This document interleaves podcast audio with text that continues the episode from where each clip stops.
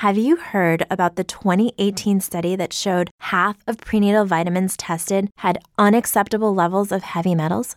No? Well, now you have. I'm Kat, mother of three and founder of Ritual, the company making traceability the new standard in the supplement industry. I remember staring at my prenatal vitamins and finding all these things I was trying to avoid high amounts of heavy metals, synthetic colorants, and unnecessary ingredients. So, at four months pregnant, I quit my job and started Ritual because I believe that all women deserve to know what they're putting in their bodies and why. I'm so proud of our prenatal vitamin. The ingredients are 100% traceable, it's third party tested for microbes and heavy metals, and recently received the Purity Award from the Clean Label Project. You see, we trace like a mother because, let's be honest, no one cares quite like a mother. But don't just take my word for it. Trace for yourself with 25% off at ritual.com slash prenatal.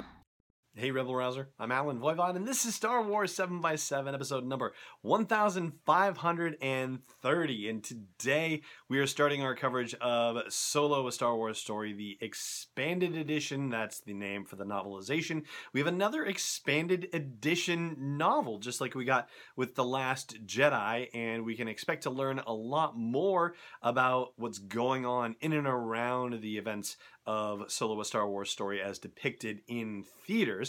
And you know, interestingly enough, it's kind of funny to read it as the quote unquote expanded edition because thinking back to the novelization for Rogue One and for The Force Awakens, obviously those two were not called expanded editions, but that's essentially what they were. I mean, we got more information from you know, those two novels than we actually got in the movies themselves. So, you know, it's an interesting way of framing the whole thing. Maybe it's a little bit of a marketing gimmick, but hey, why not? You know, give it some additional oomph, right? Give it a little bit more cachet for why, excuse me, why you might want to be picking this up. Anyway, so here's how we're going to approach this. The novel has been out for about a week, so you got a spoiler warning here, which is that hey, if you haven't read it yet, don't want some of these details spoiled for you, then you know save this episode for a later date. Thank you so much for joining me for it in the first place. Thank you for subscribing if you are getting it delivered to you by whatever service you happen to be catching this episode on. And we're going to go through the novel and pick out some of the most important elements that will enhance your viewing of Solo, a Star Wars story when it comes out on home video. Is that how it? I mean, you know, it's not video because that's anymore when it comes out on streaming services on Friday the 14th and on DVD and Blu ray on September 25th. So, we're going to start by talking about the introductory segment of the movie, which is Han and Qi'ra on Corellia, and the new and interesting things we learn from the novelization about that. Now, honestly, there's a lot of new stuff. And, you know, you could really spend a lot more time on episodes saying, oh, well, what about this detail and this detail and that detail and the other detail? But I'm going to pull out ones that I think might be uh, particularly interesting. First of all, if you are a fan of the vehicles in this joint, then I will tell you that the speeder that Moloch is driving is referred to as a truck speeder, which is a phrase that I have never heard in any Star Wars reference before. And if you've heard it before, then by all means, drop me a line wherever you're catching this episode and let me know where else you've seen a reference to a truck speeder. But I thought that was a new and different way of phrasing something. I think it's, you know, perfectly apt for that gigantic speeder. It's not so much of a land speeder, it needs something with a little more. Uh, you know a little more heft to its classification. So there you go. That's a truck speeder. And when we were talking about the Infiltrator, which is the name of the Imperial fighter that Han is flying in when he's in the Academy, we talked about the fact that there had only been one reference to a ship called an infiltrator, and that was the Sith infiltrator, the Scimitar, which was Darth Maul's ship in the Phantom Menace. But it turns out that the Infiltrator is actually the name for a ship that we have seen already. It's also referred to as the TIE Brute or the Heavy TIE Fighter, and that is the same TIE Fighter that we saw, the unique one that we saw when Han and Lando and company were in the midst of the Kessel Run, trying to escape from Kessel and also having to escape from the Imperials investigating. Now, speaking of Han being in the academy, we get another scene related to the academy, and this is different from the one that we talked about on a previous episode the excerpt about him getting called on the carpet about his unorthodox flying maneuvers and breaking ranks from a formation and all that fun stuff. There's a discussion about him that happens between a couple of imperial officers and one of them is going you know why haven't we drummed this guy out in the first place you know we've kicked people out of the academy for doing worse than what he's done. And basically you know the report on him is that he has reaction times better than anybody else does. And he has innovative problem solving skills that nobody else has ever seen in the imperial navy. Now that's not necessarily a benefit as far as the higher ups are concerned. Their take on it is they'd rather have a hundred officers who just follow orders without thinking about it than one maverick. They're like, you know, there's no room for rebels in the empire. Wink, wink, nudge, nudge. So they're going to give him one more shot, which then leads to the situation where he's in Onyx Squadron and he breaks formation and manages to save one of his wingmates. But the fact that he broke formation and put everybody else at risk is the thing that finally gets him drummed out of the Naval Academy.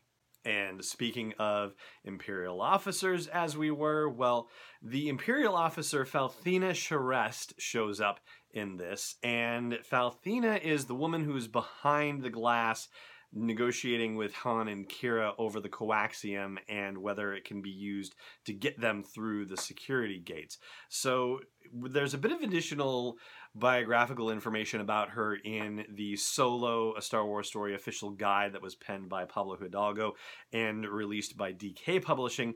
And some of that biography is actually expounded upon by Mur Lafferty in the novelization so you get to little know a little bit more about how overworked she is and how she is accepting presents that will make up for all the time that she should be getting paid for by the Imperials, but is not getting paid for. She doesn't think of them as bribes, she thinks of them as presents. And so, unfortunately, with the you know, with the commotion that happens when Moloch and his people catch up with Qi'ra, you know, her decision, you know, is essentially a face saving decision on her part because she can't let it be seen, you know, with a, this commotion at the security gate, anybody else coming over to investigate what's going on, trying to let Qi'ra go through because then they might find that coaxium that she's trying to stash. So she has to distract everybody else by creating the security commotion. So it's actually a little bit of a shame. It's not that she's just being a jerk per se. She is actually just trying to cover her own backside in this. And there's a very quick calculation that she does to figure out what the optimal outcome is for her while still being able to keep the coaxium and feather her nest egg to do exactly what Han and Qi'ra want to do, which is get off of Corellia once and for all. So that's four top takeaways so far, roughly grouped. And I've got three more for you relating to Han and Qi'ra and also the White Worms organization, too. So we'll talk about those after the break. And a quick word about our fine friends at Nissan. Stay tuned. Hey, Rebel Rouser. Have you ever wanted to take a land speeder for a spin, or maybe even the Millennium Falcon itself? Well, here's the next best thing. You can make your own custom solo a Star Wars story inspired Nissan with the best in galaxy customizer. Just go to sw7x7.com slash custom to customize and share your own Star Wars inspired vehicle. And don't forget, Solo a Star Wars story is coming home on digital September 14th, Blu-ray September 25th, and new on 4K Ultra HD as well. Welcome back. All right, so here is a fifth top takeaway. As Moloch is trying to find Qi'ra and Han, he's considering how things could go back at the White Worm lair, and that Lady Proxima might actually kill everyone who bore witness to what went down when Han threw his thermal detonator, because she could not be seen as being weak, and obviously that was a situation where Han got the best of her, and she got totally burned by all the sunlight and whatnot. And Moloch is seeing this as a possible way for him to get into the leadership position of the White Worms to actually make a move and get rid of Lady Proxima. So there's a little political intrigue that is developed as a result of this thing. When you know, we'll have to look later in the novel to see if anything comes of that. And then the sixth thing I want to share with you is the actual details of what went down with Han and how he got the coaxium in the first place. So he was supposed to sell seven vials of coaxium to this guy named Kilmo and his gang. And when he showed up at the meet, he actually only produced five of the seven vials. And apparently, Kilmo was already hip to that jive because he said, Hey, the deal was for seven. And he was like, Oh, wait, wait, wait, wait, wait. And started fishing around in his pockets and was like, oh, you know, here's here's one more. I found the other one, and it's six. And so they're like, no, it's seven. It's supposed to be seven. And he said, well, you know, you could always pay a lower rate for a fewer number of vials, you know. And so he tries to negotiate them down on the money, but they obviously think that this is not what they wanted, and it's just Han with a whole bunch of other gangsters that are there, so they can just beat him up and take the things from him and not spend a dime. And so that's how things go down. But apparently, the plan was for Han all along to steal at least one and possibly two of the vials of coaxium. He had that plan going into the meeting in the first place. And the last thing I'm going to share with you is that this particular attempt was as close as they ever got to the both of them getting away. There apparently were other times it's very gently alluded to that there may have been other times that they tried to escape, but clearly it couldn't have been a situation where they were caught escaping because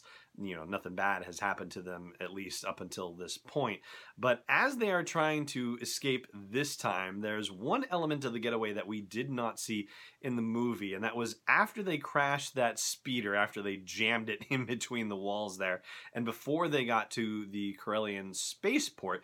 And that was that they had to lose Moloch and Rebolt and the Hounds, the Corellian Hounds, and Qi'ra's bright idea was to do that by going through a fish market on the way to the shipyard and to the uh, spaceport, excuse me.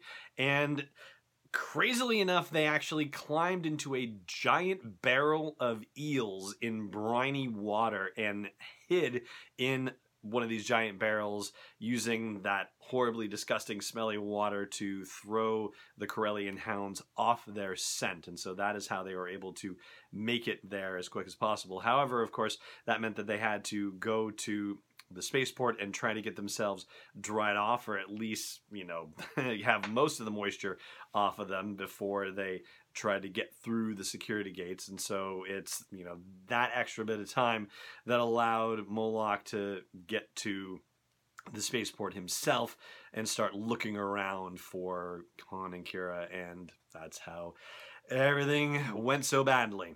And that right there is going to do it for our seven. Yeah, there were seven top takeaways from that opening that opening shot of Solo a Star Wars story. Not just one shot, obviously, just that whole opening sequence, I guess you could say. And we'll talk more about other secrets revealed by the novelization in upcoming episodes. So if you're not subscribing for that, then by all means, please do join me for that. I would greatly appreciate it. Wherever you like, you can find the podcast just about everywhere you want to catch it, whether it's YouTube or Facebook for video, whether it's iTunes or Google or Overcast or Spotify or SoundCloud for audio, you name it. You can probably find Star Wars 7 by 7 there. And hey, if you are enjoying it too, then by all means, please do consider putting a tip in the metaphorical tip jar and support me at patreon.com slash SW7X7. That's P-A-T-R-E-O-N dot com slash SW7X7. For now, though, it just remains for me to say thank you so much for watching or listening to this episode wherever you happen to be catching it, and may the force be with you wherever in the world you may be. This podcast is not endorsed or sponsored yet by Lucasfilm Limited, Disney, or 20th Century Fox, and is intended for entertainment and information purposes only. Star Wars, the Star Wars logo, all names and pictures of Star Wars characters, vehicles, and any other Star Wars related items are registered trademarks and or copyrights of Lucasfilm Limited or their respective trademark and copyright holders. May the force be with them. All original content is copyright 2018 Star Wars 7 x 7 We hope you love it. When you make decisions for your company, you always look for the no-brainers. And if you have a lot of mailing and shipping to do, stamps.com is the ultimate no-brainer. It streamlines your process to make your business more efficient, which makes you less busy. Mail checks, invoices, legal documents, books, and everything you need to keep your business running with Stamps.com. Seamlessly connect with every major marketplace and shopping cart if you sell online Schedule package pickups through the dashboard and automatically see your cheapest and fastest shipping options from different carriers, with rates up to 89% off USPS and UPS rates. And with the Stamps.com mobile app, you can take care of mailing and shipping wherever you are, even on the go. Make the same no brainer decision as over 1 million other business decision makers with Stamps.com. Sign up at Stamps.com with code PROGRAM for a special offer that includes a four week trial, plus free postage and a free digital scale. No long term commitments or contracts. That's Stamps.com code PROGRAM.